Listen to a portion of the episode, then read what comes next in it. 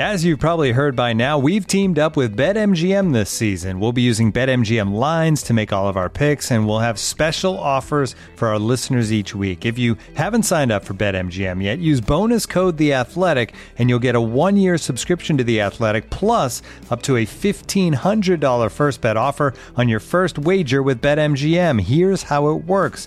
Download the BetMGM app and sign up using bonus code The Athletic. Make your first deposit of at least $10. Place your first bet on any game and claim your voucher for a one year subscription to The Athletic. See BetMGM.com for terms. U.S. promotional offers not available in D.C., Mississippi, New York, Nevada, Ontario, or Puerto Rico. Gambling problem? Call 1-800-GAMBLER. Available in the U.S. Call 877-8-HOPE-NY or text HOPE-NY 467-369 in New York. Call 1-800-NEXT-STEP in Arizona. 1-800-327-5050 in Massachusetts. 1-800-BETS-OFF in Iowa. 1-800-270-7117 for confidential help in Michigan. 1-800-981-0023 in Puerto Rico. First bet offer for new customers only in partnership with Kansas Crossing Casino and Hotel. Don't forget, if you haven't signed up for BetMGM yet, use bonus code The Athletic, and you'll get a one-year subscription to The Athletic, plus up to a fifteen hundred dollar first bet offer on your first wager.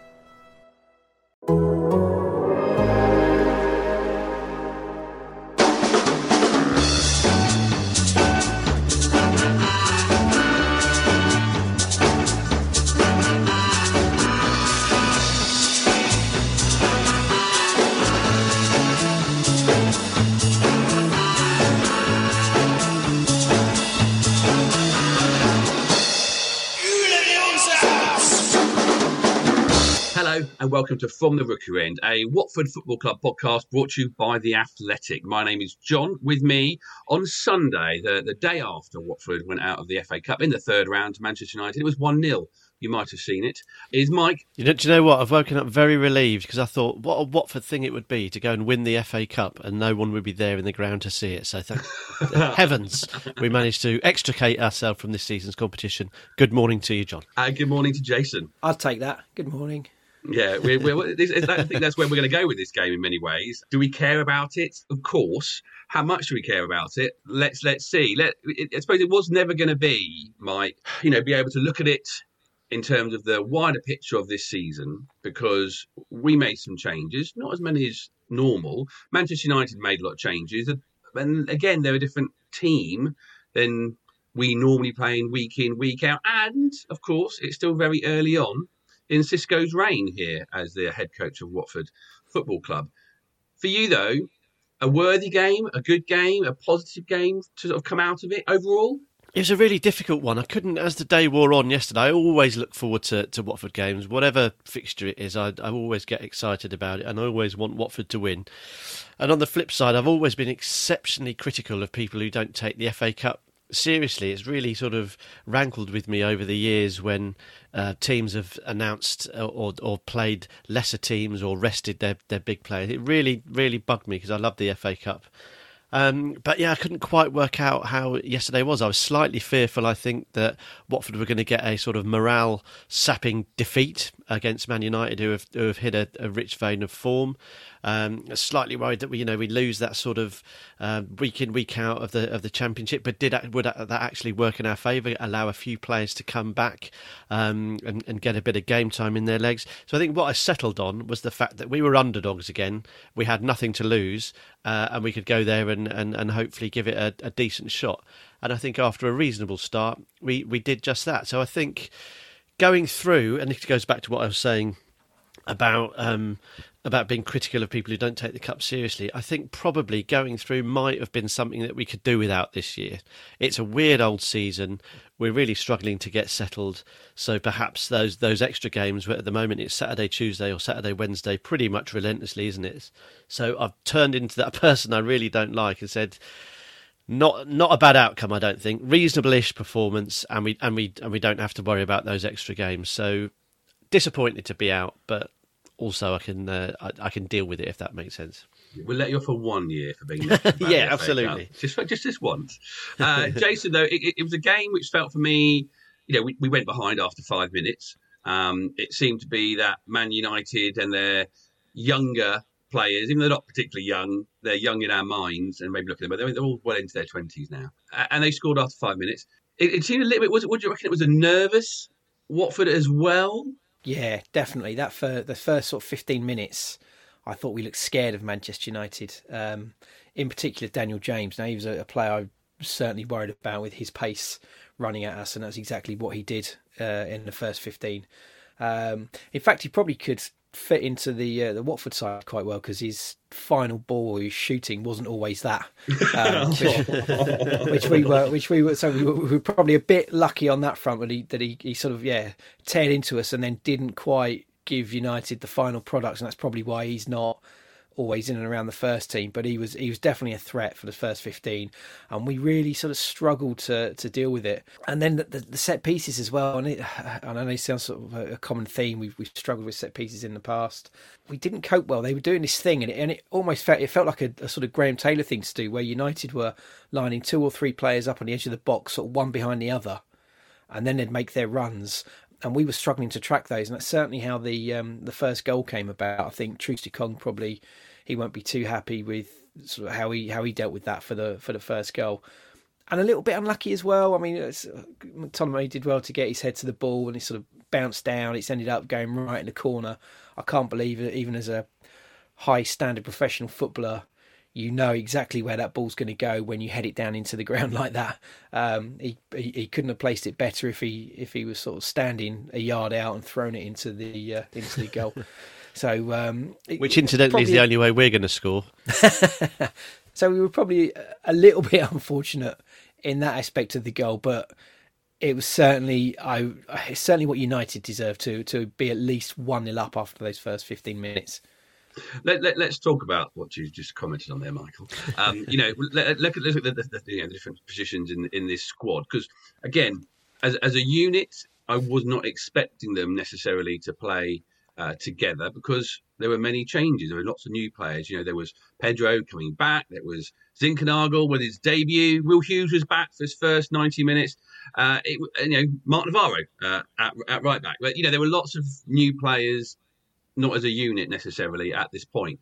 But up front, it was it was a two up front. You know, Andre Gray, who we've talked about a bit lately, uh, and and the turn of Pedro, but up with them on on the flanks on the left, Zinckernagel with his debut, and and and Ismaila Sarr. Let's start with Sarr. You know, his it took him a long time to get into that game, but he did get into it in the end. Yeah, I was uh, a, bit critical with that, my throwaway comment there. I think before we do say that, I do think it is worth saying that Watford did really well to come back into the game. You know, they did have a really difficult start, going 1 0 down away at Old Trafford. I know it's a different Old Trafford that, that we've grown up with, but going 1 0 down against Premier League opposition when no doubt the plan would have been to keep it tight and, and try and grow into the game, because as you say, John, it's a lot of players in getting used to each other. And, uh, you know, I think there would have been a lot of Watford supporters whose shoulders, there would have been a big exhale of breath on the five minute mark across sort of Hertfordshire and the surrounding areas as Watford conceded. Oh, here we go again. But they actually fought their way back into the game, and, and, and they deserve a lot of credit for that. Um, I wonder whether the fact it's a Premier League side um, playing Premier League way made it easier for Watford to do that. A bit more space, a bit less sort of Haysom Jason, a little bit less intensity perhaps played into Watford's hands and allowed them to come back into it. But nevertheless, they did and turned on a, a reasonable performance. But on the flip side of that, you wouldn't expect me to be positive for too long, I know. I thought we did look, we struggled up front, and Ismaila Sarr I, I don't know, guys. I'm starting to worry. I'm starting to panic a little bit because there's a couple of times where he had the freedom of, of Old Trafford down the right hand side. We weren't doing anything particularly clever. We were just getting the ball in behind, down the right hand side. He was doing what we know he can do, which was race onto it, uh, burning the defender, leaving him for, for dead pretty much, and then sort of not knowing what to do with it was it there was a couple of times where it looked like he could angle in and, and take a shot but he tried to get the ball back across. Uh, he tried to get crosses in and they, they were cut out. Now I can't remember who I think it might have been Geordie on the WhatsApp group that made the point is is the fact that strikers aren't able to keep up with him and get into positions quick enough to make um, uh, to make the best use of his space uh, his pace sorry is that causing issue? And I think that that could be something. But I think for me every time he gets into a good position he doesn't know he doesn't look like he knows what he's going to do with it. And it invariably it ends in, in disappointment. And I don't know whether that's because the team around him aren't sort of playing to his strengths, or whether he's just lacking in confidence, or whether he's just lacking in the know how to, to know what to do. But it just seems such a waste. That, you know, it was more than once he, he comfortably um, went past the defender, found himself in decent positions, and just seemed to. Well, the, nothing came of it, did it? And I just, it's a worry. Ismaila Sarr is a, is a worry for me at the moment. The one who isn't a worry, well, you can't really have a worry after one game of football, Jason, uh, is is the Zinkmeister, element 30, as I like to call him. Philip made his, his debut. Again, once Watford in the game, he's starting to show what he is going to offer this team. He was out on the on the left. Uh, we know he can sort of play a, a slightly wider scope of uh, attacking positions. For a debut at a, you know, even though it's an empty Old Trafford, it is still a big, huge stadium, which he's not used to playing in Norway it was a, a great first appearance for him. It was absolutely, and we should enjoy it while we can. Because after a few games of wearing a Watford shirt, I'm sure we'll knock that out of him. oh, welcome to oh. the show, Jason Parkin. Sorry, uh, that I, I, jest, of course. I hope. Um, I, yeah, there was a there was a moment in the first five minutes. I think the score might have even been nil nil when we we sort of saw his first evidence of what he's capable of. Where I think someone had tried to back heel the ball into him to, to win a throw on. It sort of bounced off his chest. He's then sort of got the ball, hooked the ball back from the uh, from the touchline, and then shown a couple of nifty touches to, yeah. to get out of trouble, and then went on a run. And if, and and that made me sit up, and I was like, oh, hello, this is good. We've got something here. Um, and yeah, and it was all tidy. It it was uh, flashes of ability, as Mike has said in the attacking department. We are we are struggling a bit, and we're going to need the players around him, I think, to make the most of his abilities. But it was it was a good, promising start. Like you say, John, it, it's Old Trafford. It's a Premier League team he's up against. Mike's talked about Sarr, and I think I, for me that's a lack of confidence, where he sort of yeah using his pace, getting onto balls, and then hesitating and not sure what to do with it. That's all about confidence. I thought we saw the opposite from Zinckernagel. I thought he looked confident. He looked part of the team as well. It looks like he's settled well. It is only one game, so let's see what he's like when he's up against the likes of Huddersfield and Barnsley and, and those guys. When uh, when perhaps teams will be set up more defensively, um, and he's got to do a lot more work to, to try and fashion things. Um, but it was a, a promising start yeah, Mike Adam wrote an article about him. Uh, got to speak to his uh, old flatmate and uh, old striking uh, partner uh, up in Norway. And you can read that article on theathletic.com if you haven't uh, subscribed, of course. Athletic.com forward slash end. But it, you know, that article showed me a player that is hungry for, for success, able to mentally take all these things on um, because he's in the right headspace. And that can only feel good going forward and sort of adapting himself to, to this Watford team and the Championship. Yeah, that's why I'm not a professional footballer, by the way, because I don't want journalists speaking to my ex flatmates. um, and uh, I don't think, but I oh, don't God, think I don't want either.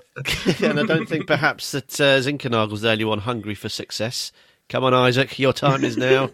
um, but yeah, what I really loved about him, and I think that that came through yesterday, that hunger, and I think is perhaps something that we we might be missing a little bit. There's a lot of players who have been in and around the club for a little while, and are very comfortable.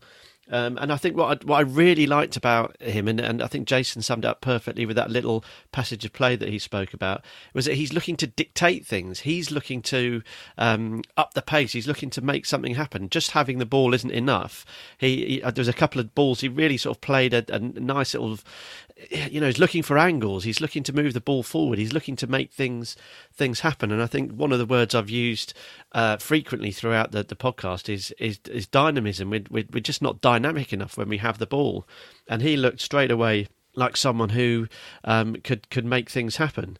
So yeah, I was really excited by by how he looked, and yeah, that that hunger, that positivity, is something that he is going to need to maintain, and hopefully, I think he'll be able to bring other. I think he'll be able to bring the other players into it, and they need to feed off that. I think, you know, you, you talked about John, and I think you're right. It's different doing it against Manchester United. You know, the stage is different, the atmosphere is different, regardless of, of the supporters, as you rightly said. You know, you're playing against different players, and you do probably give an extra five, ten percent when you know you're up against, you know, one of the most famous clubs in the world. But I don't.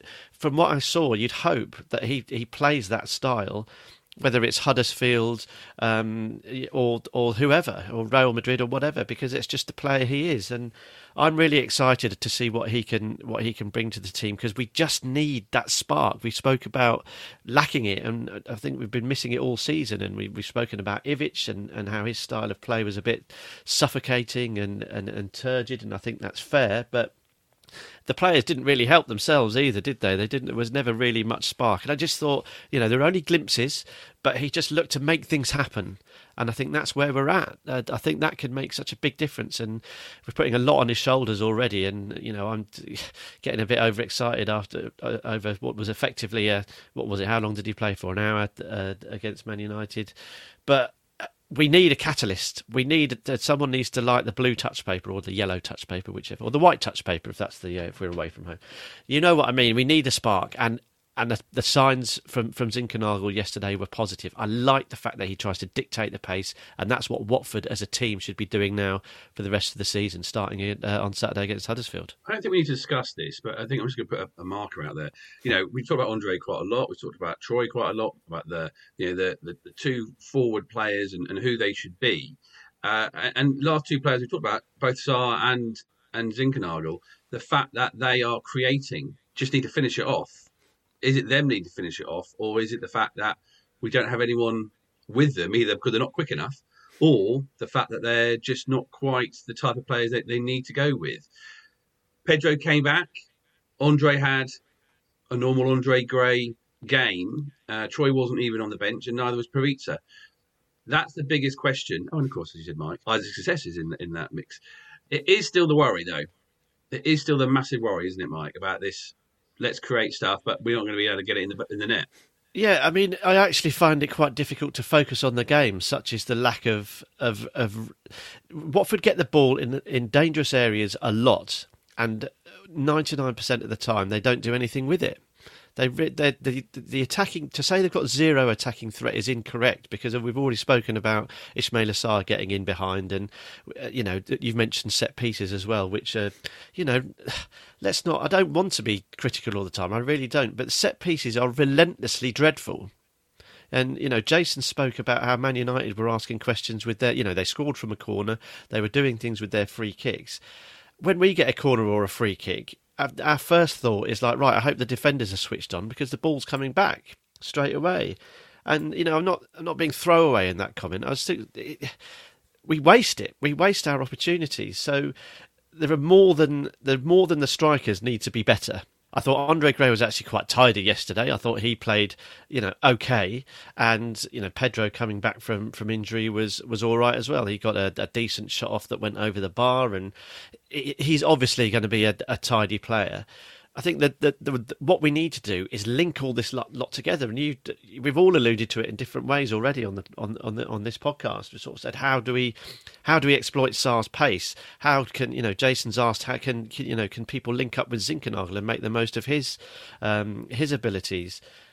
how do we get Andre Gray into the game? How do we get João Pedro into the game? We haven't managed to sort of unlock the talent of all these these guys.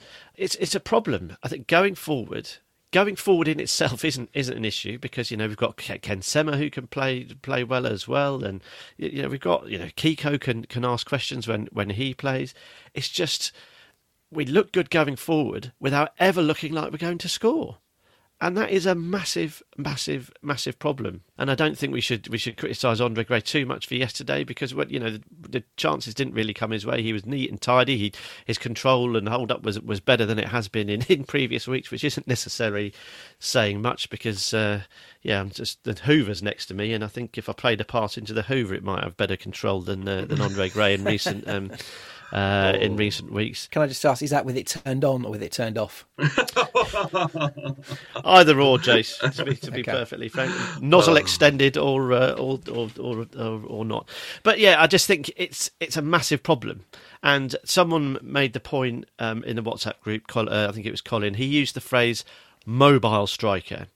And I think that for me is is is what we're missing. Someone who is bending their runs, someone who is busting the gut to get into the right situation, someone who is able to touch and go, uh, wiggle his way, roll a, roll a defender and take a touch and shoot. It doesn't happen. does it at all? We're, we're in the penalty box. We are such a limited threat. It's it's obscene, really, for a, for a football club that is, is trying to, to get back into the Premier League. And you know, you'd say mobile strikers. Well, João Pedro is, is, is mobile, is young and, and nimble and, and quick and strong, as we've seen, and and Andre Gray to to a degree, Isaac's success perhaps.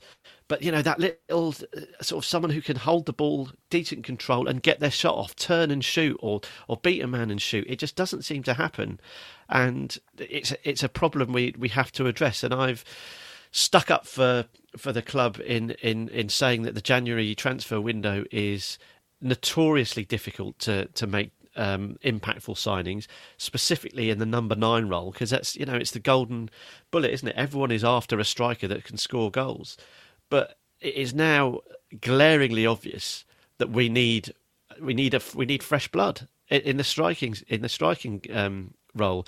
Perica has shown glimpses, but he's hardly played. You know, got suspended. Then there's been injuries, um, and he's not. Is he that mobile striker we'd be looking for? I don't. I don't think he is.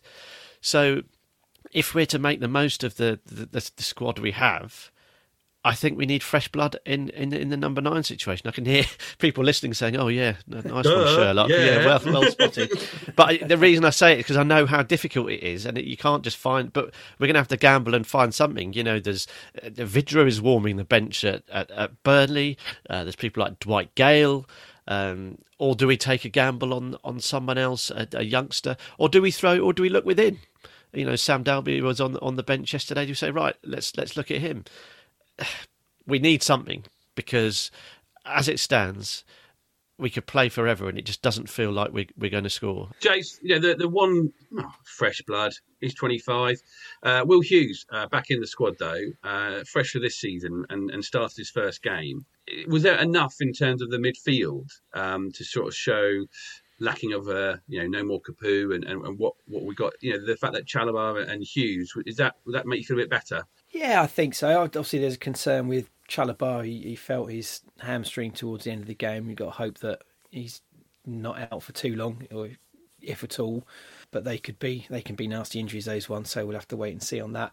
It, it's interesting, isn't it? That midfield. I I worry about the midfield. The way we play. If we're going to play sort of more attacking football, we've got a, a two man midfield. There's a risk that that could get exposed, and that sort of certainly looked the way in that first 15 minutes however, as a as a midfield pairing, I, I sort of I'm trying to understand what that actually means in the context of the way Xisco seems to want to play, because we don't really play through the middle of that midfield, do we? We we kind of get it wide or, or play it long early, and the the midfielder sort of if they're involved, maybe they're used as a as a simple out ball uh, where the defenders have got nowhere else to go, or if the players wide have got nothing up the line, so they'll look inside for, for Hughes or Chalobah. But then they seem to they then seem to sort of release the ball quite quickly, the back to where it's come from, or there they're making the, the long ball or the ball out wide. And they don't I've not sort of seen anyone in these sort of first three games sort of play football as a pairing. So I think it's going to be about the off the ball movement, the understanding of okay, are you going to push forward? Or am I going to sit back a bit?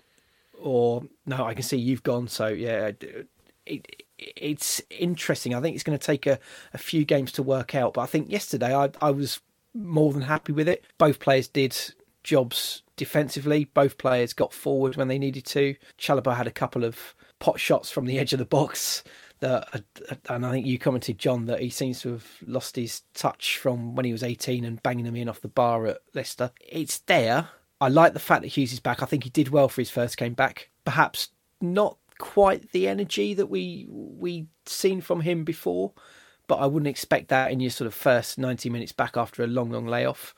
Um, but I think we will get that from him. I think, and I hope that he'll be in the team to stay. And also, what was key for me was at the end when Chalobah did go off injured, Hughes was given the captain's armband, and he's definitely a player I want to see. I hope we can keep on to him, and I would love to see him as a future captain of Watford. But that defence, Mike, was uh, was you know we talked about the mistake for the for the goal and uh, and the set piece, but it it was great for the rest of the game and, and, and some more shining stars, particularly Sierralta.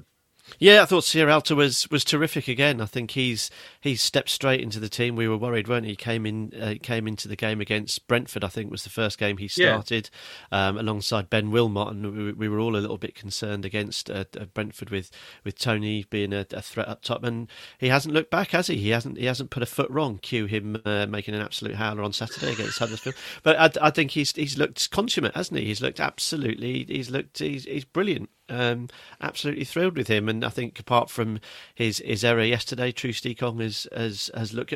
Call it an error is probably a bit stiff, but you know he let his marker go. But as a central defensive pairing, I thought they looked they look really good. But yeah, I think you're right to highlight him because he's he's come in later than than everyone else, and he just hasn't looked out of place at all. I think he's looked really good. He's big, he's commanding, he's confident. Um, he's everything you want in a in a centre back. So yeah, another great performance from him. Super stuff. And of course, Jason at the back, right, right, right at the back. Uh, and another performance from uh, which we've seen in the League Cup, where if if Ben was unfortunate to get injured, you, you would have absolutely no worries with, with Daniel being in goal. I think so, and and I think he's got to the point now where he's he's put in a, a number of decent performances when asked to. That perhaps he deserves a, a run of games in the league. There, as I said earlier, there was nothing he could do about the goal. Um, that was right in the top corner. Mm. Um, and then when he was asked to make a save, the one of Juan Mata late in the first half, he he produced. It was it was a good save, made himself or, or got the angle right, um, made it difficult for Juan Mata and, and, and, made the save. There were a few, I think, long range efforts that he dealt with comfortably. Um, and yeah, no errors to speak of. Talk about confidence again. I think he's another one who, despite the fact he's not being used that much and he's sort of sitting on the bench every week, is that he's not. He doesn't seem to let that affect him, and he seems to be a, a confident goalie, which you absolutely need to be when he's called upon. And I, yeah, I just think he he deserves a run. When when we do that, I I don't know. It, it's obviously Xisco's call. Do you look towards the end of the season? Maybe I don't know what Foster's plans would be, but would but would that be the time to make a, a transition if that's what we're looking to do, and bring him in and then sort of give him a, the opportunity to to make that number one shirt his own? I don't know what you guys think.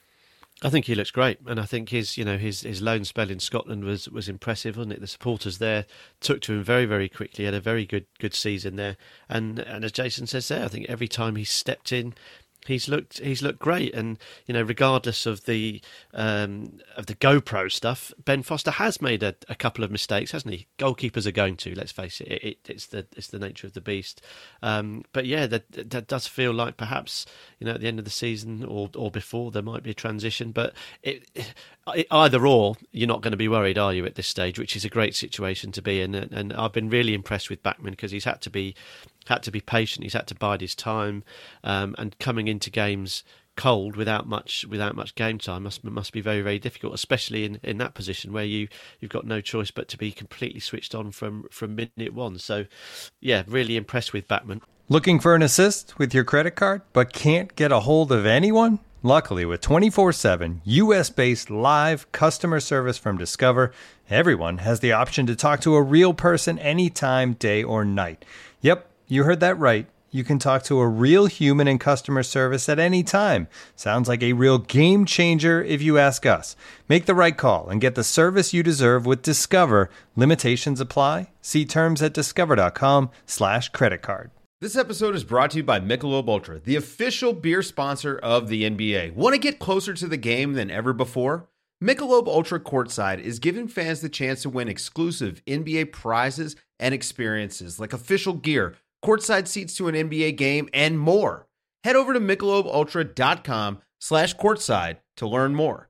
This episode is supported by FX's Welcome to Wrexham. Celebrity owners Rob McElhenney and Ryan Reynolds' small town Welsh football club has finally been promoted into League Two after 15 seasons in the National League. Dedicated staff and supporters celebrate the city's return to glory while bracing for the newfound challenges that come with being in a higher league. Will Wrexham AFC stand up to the challenge and rise again into League One? FX's Welcome to Wrexham premieres May 2nd on FX, stream on Hulu. From the Rookery End, a podcast about life following Watford FC. It's not been a great week, Mike, for many reasons for everyone uh, in in the country, but particularly a few Watford fans who we had to say goodbye to. Yeah, some some desperately sad news at, at the start of this week, which I think serves to bring everything into context and serves to bring home just how important and big and hopefully comforting the the Watford family can be. We we got news sadly at the, at the start of this week. Firstly, that that many of you will know Pete Fincham. He was on the the recent podcast talking about the uh, that incredible night at uh, St Andrews. He uh, Pete was so articulate and, and eloquent talking about that incredible night. And what you won't have known um, listening to that is that that Pete recorded that sat in Great Ormond Street Hospital where he was looking over his his son Freddie who. Uh, had gone through an incredibly tough time um, and has done for, for quite a long time, really. Um, and Freddie recently had a an operation that, that sadly didn't go to plan uh, and, and was very, very unwell as a result of that. And sadly, last weekend, uh, at the age of 14, Freddie Freddie passed away. Pete was kind enough to, to, to let us know uh, and to let us know that, that, that, he listened to the podcast with with him and uh, he always enjoyed it. So desperately, desperately sad news, and obviously the, the thoughts of, of all of us are, are, are, with Pete and his family and his friends. Just heartbreaking news, and then someone that that I know through through sitting in the rookery, um, and then Jason knows through work. Uh, Dave Mullins, his his dad, Jim sadly sadly passed away at the start of the week as well. again, a, an ardent listener to, to the podcast, which was great to hear. But you know, I sat sat close to, to those guys for, for ages in the rookery, and, and Jim was always on his feet, screaming and shouting at Watford. A, a passionate passionate Watford supporter. Um, there at every game, you'd see him at, at away games as well. So desperately sad news that, that, that people, you know, close to us in, in different ways have have lost loved ones at different ends of the spectrum, but it doesn't make any difference at all, does it? And it's just so sad and so you know humbling to hear that, that people listen to the podcast and that people feel they're able to to talk about the podcast in these times i think is incredible but i think it speaks to the wider situation and the, the comfort that being part of a you know, people say football family a lot, and it can sound a bit glib and a bit meaningless. But I think in in times like this, and, and these aren't the only people that have lost people recently, of course. But in times like this, I think it really it really means something that, that, that people can find comfort knowing that there's people with a shared passion that care and and and, and love and can provide support and, and some words of, comfort in these these desperate times football is just a game, but it, it's also so much more than that. It provides us with with a massive sort of network of, of support. And I think it's important to remember that when we get agitated by a mistake on the pitch or, or an own goal or when a result doesn't go our way. There is huge things happening in the world and there is huge things happening in people's lives that, that, that we know and we, we've heard about this week. So our thoughts are, are very much with, with Pete and his family and all his loved ones, and our thoughts are with Dave and his family and all his loved ones at this at this desperate time. Know that we're thinking of you. Know that the, the Watford family is is thinking of you, and hopefully that that is able to bring you a very very small piece of comfort. And I think it's important that that we all take stock when we hear news like this, and to be grateful for what we have, grateful for Watford, grateful for, for, for sport, grateful for, for the passion that we have, um, and just take a minute and and realise what's important in this life. And, and if you can, when you listen to this, just just spare a thought for Pete, spare a thought for, for Dave and his family, raise a glass of something.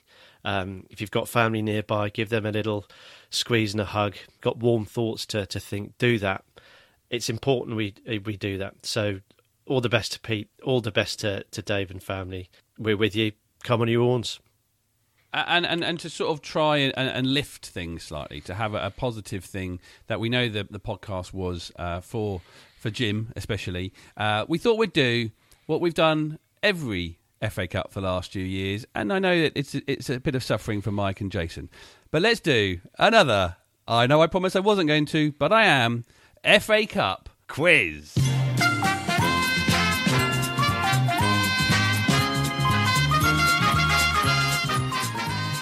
It's a straightforward quiz. The one who gets most points wins. Question number one. Jason to go first.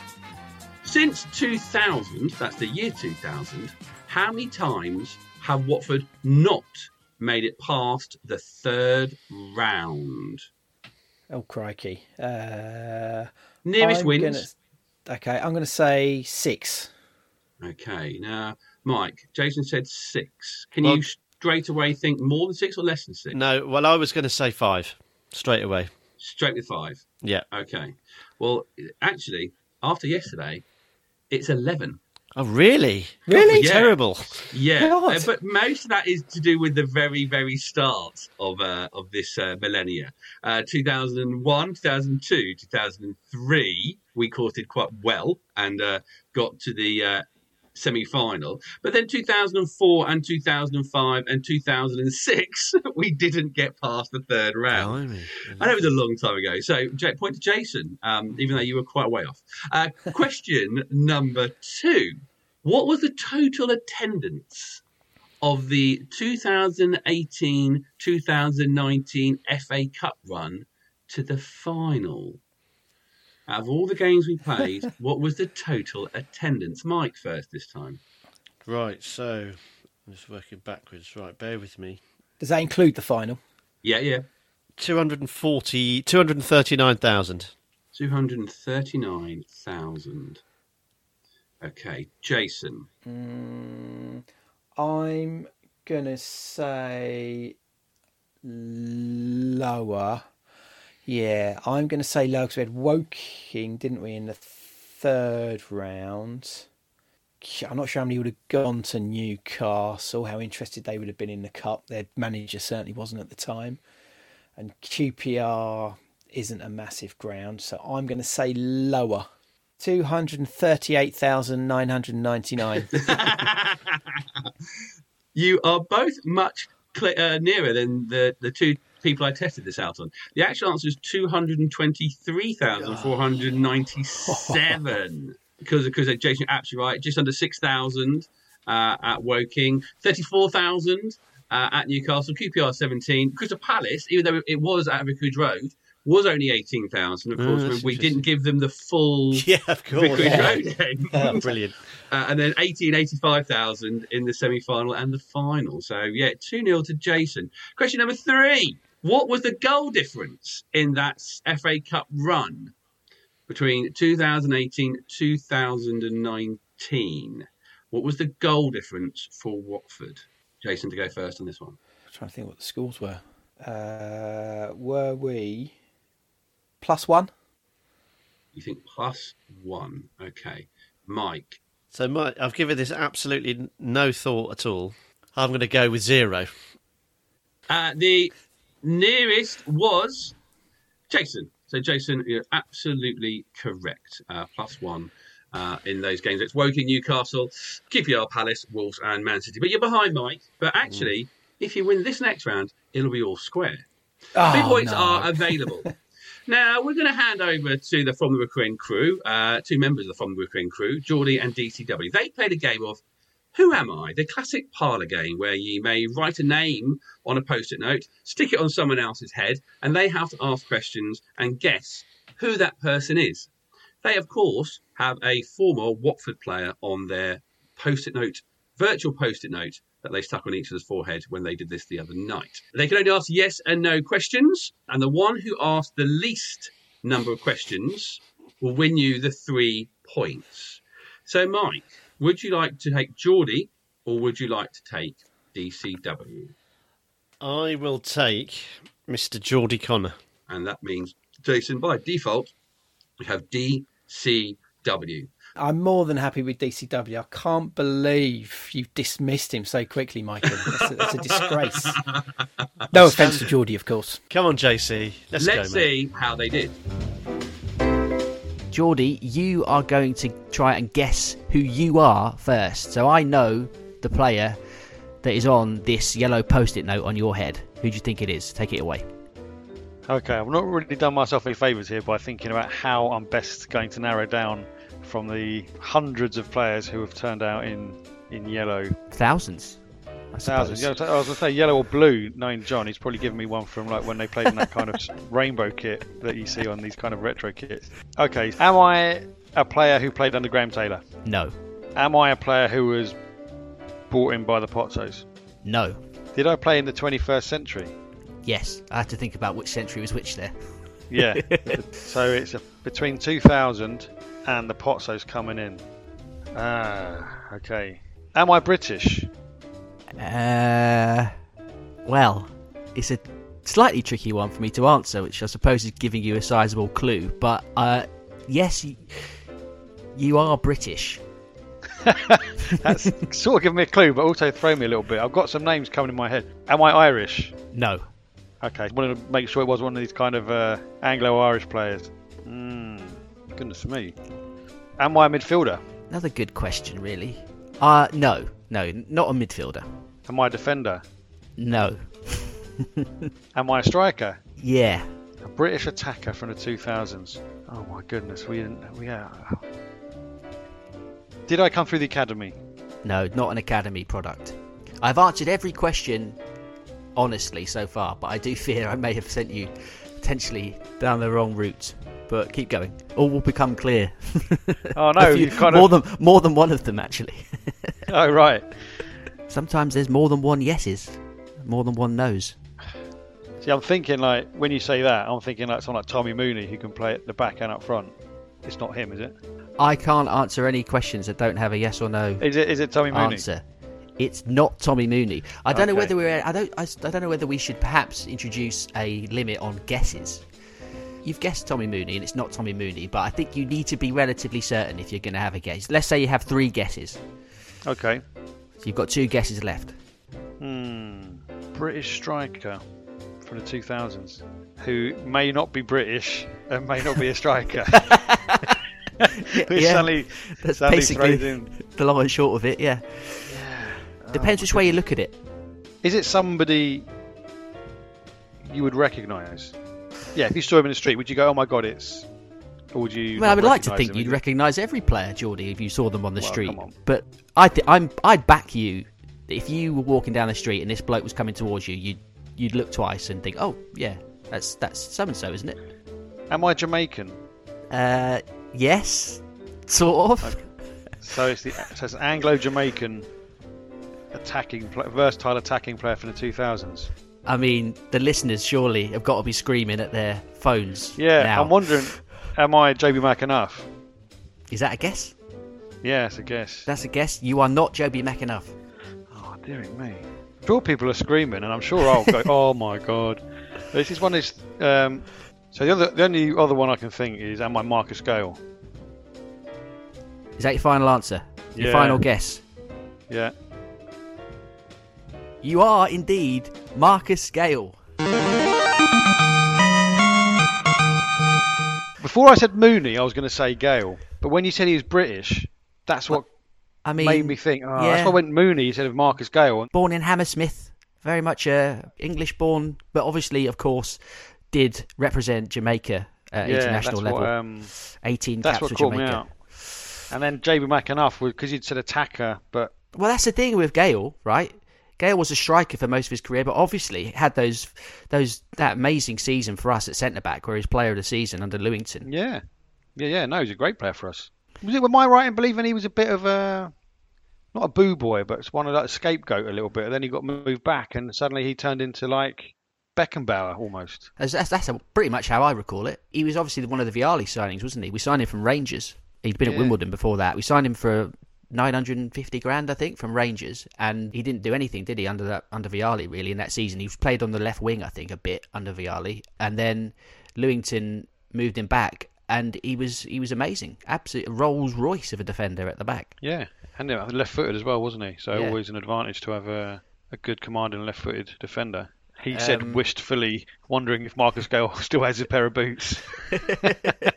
yeah, exactly. Yeah, come back. So, Mike, Geordie there representing, scored, asked, let's say, 13 questions. So, DCW has to do it in less than 13, Jason.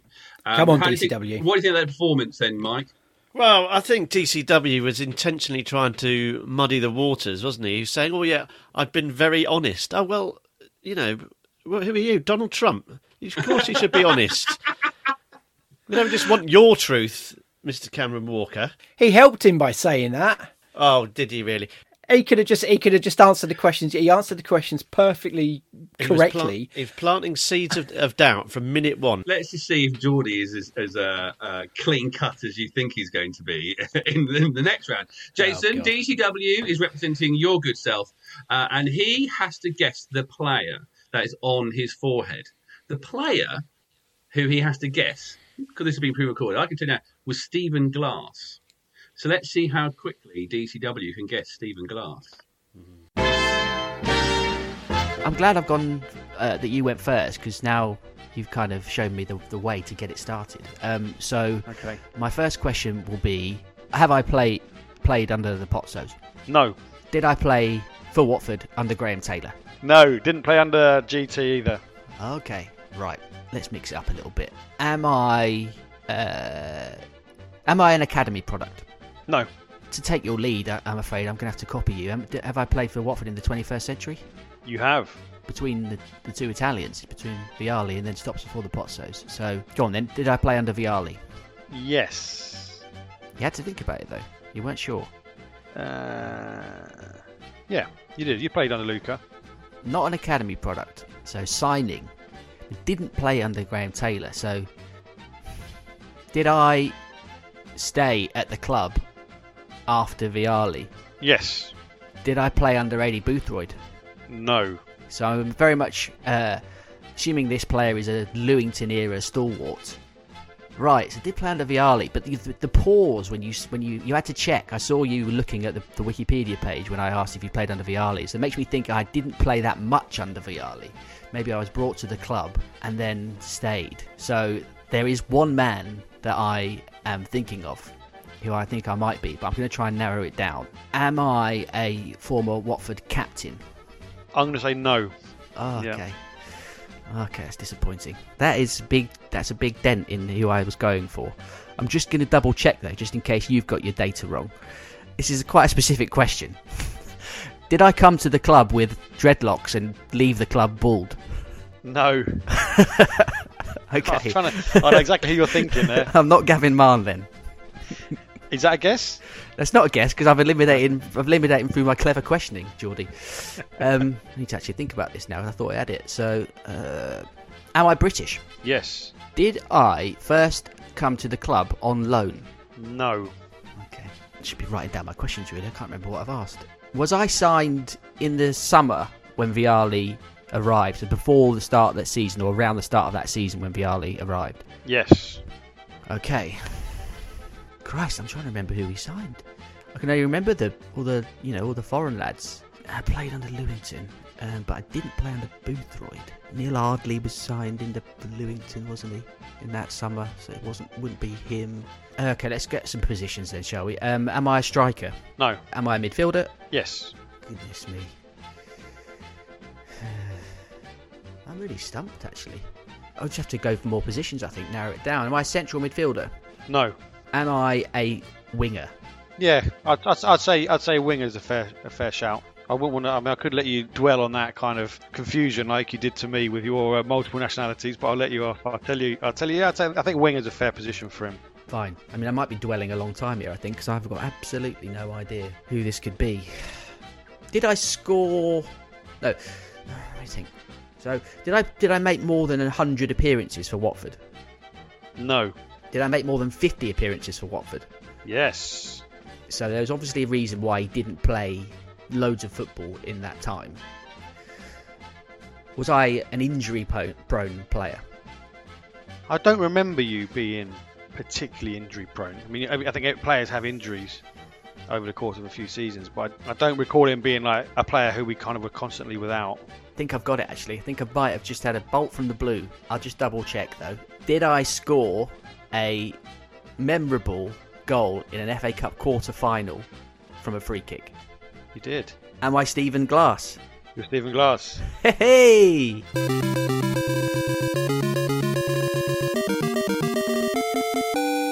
Oh, Stephen Glass. I tried to slip in a clue when I said you might be brittle, but I don't remember you being uh, injury prone. Very good. But, Very good. Yeah. Yeah. Well done. I actually had dinner with Stephen Glass Did you? accidentally. Accidentally. Or, um, um, unplanned dinner. I was going to say, how'd you accidentally have dinner with someone? A guy I used to go to games with, a guy, uh, mate Michael Alley, and I, for some reason, that year decided to sponsor Wayne Brown. I thought it might have been Wayne Brown at one stage. Yeah, we both went to university in Colchester, and I think he was from that way, or he maybe played for Colchester or something. I can't remember. But Yeah, he managed them as well, I think. and then we went to the um, the awards night. Allan Nielsen and Stephen Glass were sponsored by companies, and no one had turned up, so they were sat at their table looking all on their lonesome. Had a bizarre situation where someone came up and said, "Would you mind Allan Nielsen and Stephen Glass sitting at your table?" And I was a bit like. Uh, no, you know, by all means, you know. So I ended up almost more players than sponsors. Good old chinwag, but both, all three of them are nice guys on the day. You know, you know, kind of um, attentive and good personalities. Different time for Watford. Yeah.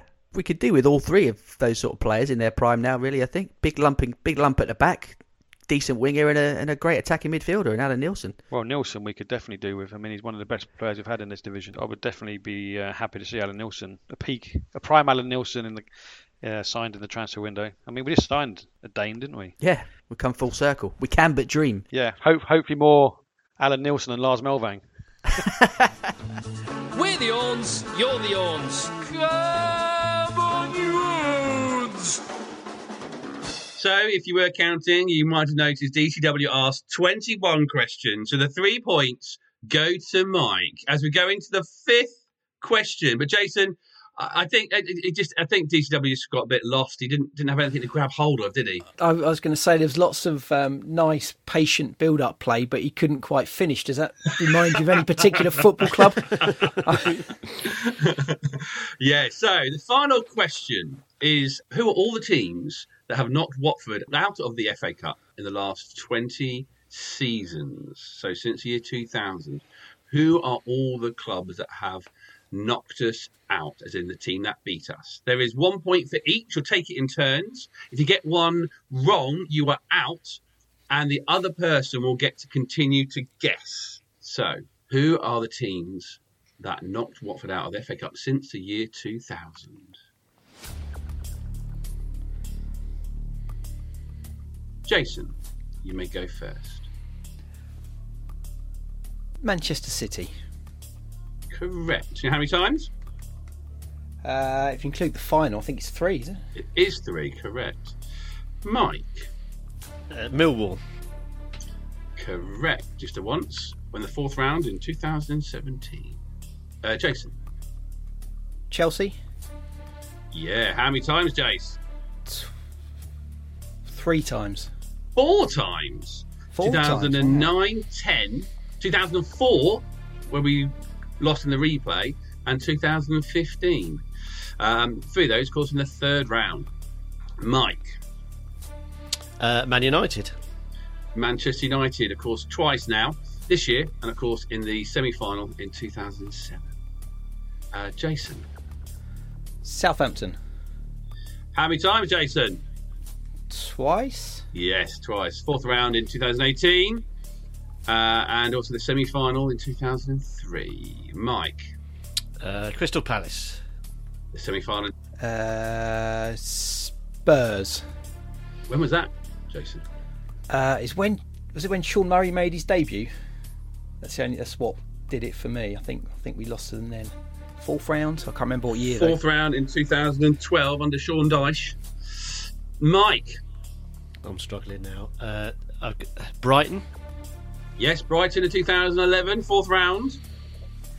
Oh damn it! That was that was the uh, that was the one I had left sort of on the side. Right, what else we got? Seven left. Okay, right. I am going to say, oh, Arsenal.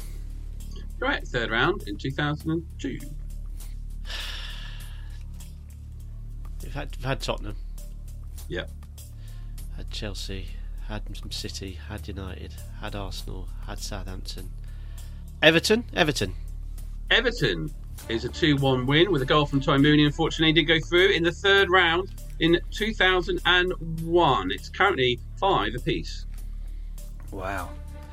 I am struggling. I'm gonna take a punt at Wolves. In 2008, we lost 4 1 in the fourth round. Oh, yes. Jason up to six. Mike. I've just, I've just had one come to me from nowhere. Go on then. Sheffield Wednesday. That's wrong.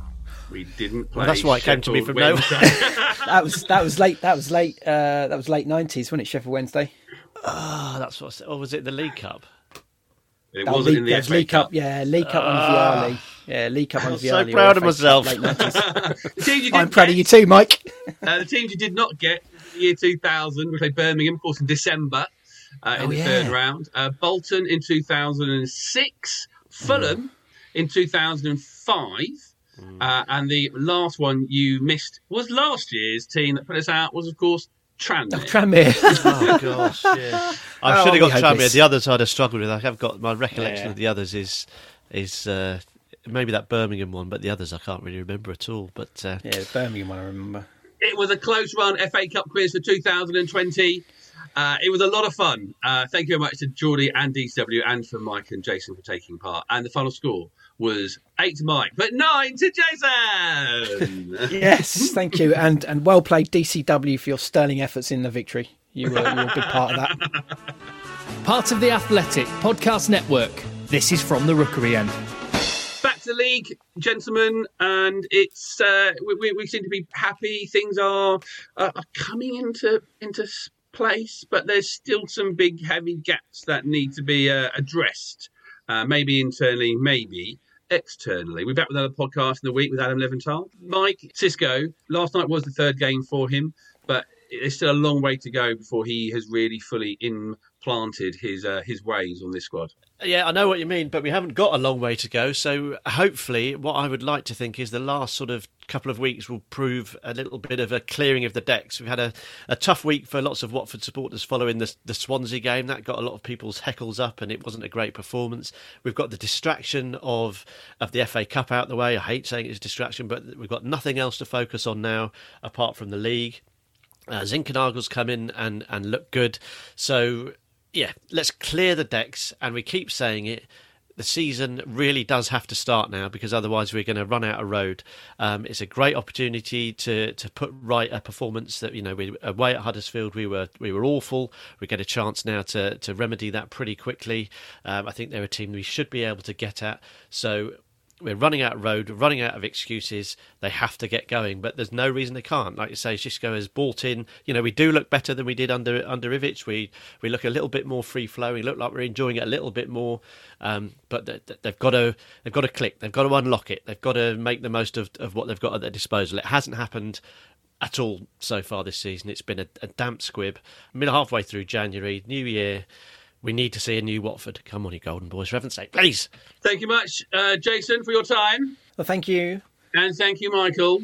No problem. Look, I'm sorry about the quiz as well. I embarrassed myself on these uh, week in, week out. Next time there's a quiz, I'm going to get Arlo to come and do it instead of me.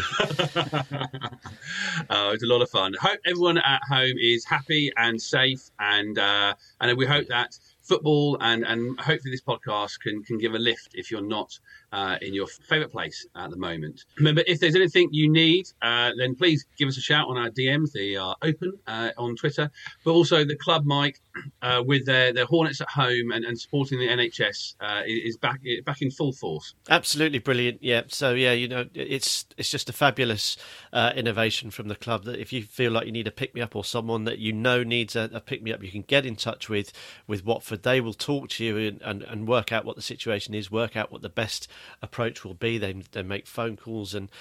It's just it, it, that Hornets at home thing is is brilliant because I think it recognises the the situation we're we're in at the moment which is difficult for so many people. And just to reiterate, just do stay safe, do look after each other, do shout, do talk, do talk to each other, um, talk to us. Um, it's it's tough out there at the moment, and, and, and talking can help. And yeah, Watford um, helping out the NHS again, which was uh, which which came to light over the over the weekend is is brilliant. I think I, I tweeted that football is is more than a, it is about more than just what happens on the pitch. It, it is about community. We've talked about all the things that we miss, which is the camaraderie, um, the social aspect, um, uh, the, the community side of things, and the fact that Watford are are working hard to make sure that even though fans can't be at the, the ground, they are making their presence felt in the community, and that that means a lot to me as a, a Watford supporter. So I'm in, incredibly proud of uh, of the club for continuing to do that. There are a whole heap of really really good people at Watford Football Club that have Watford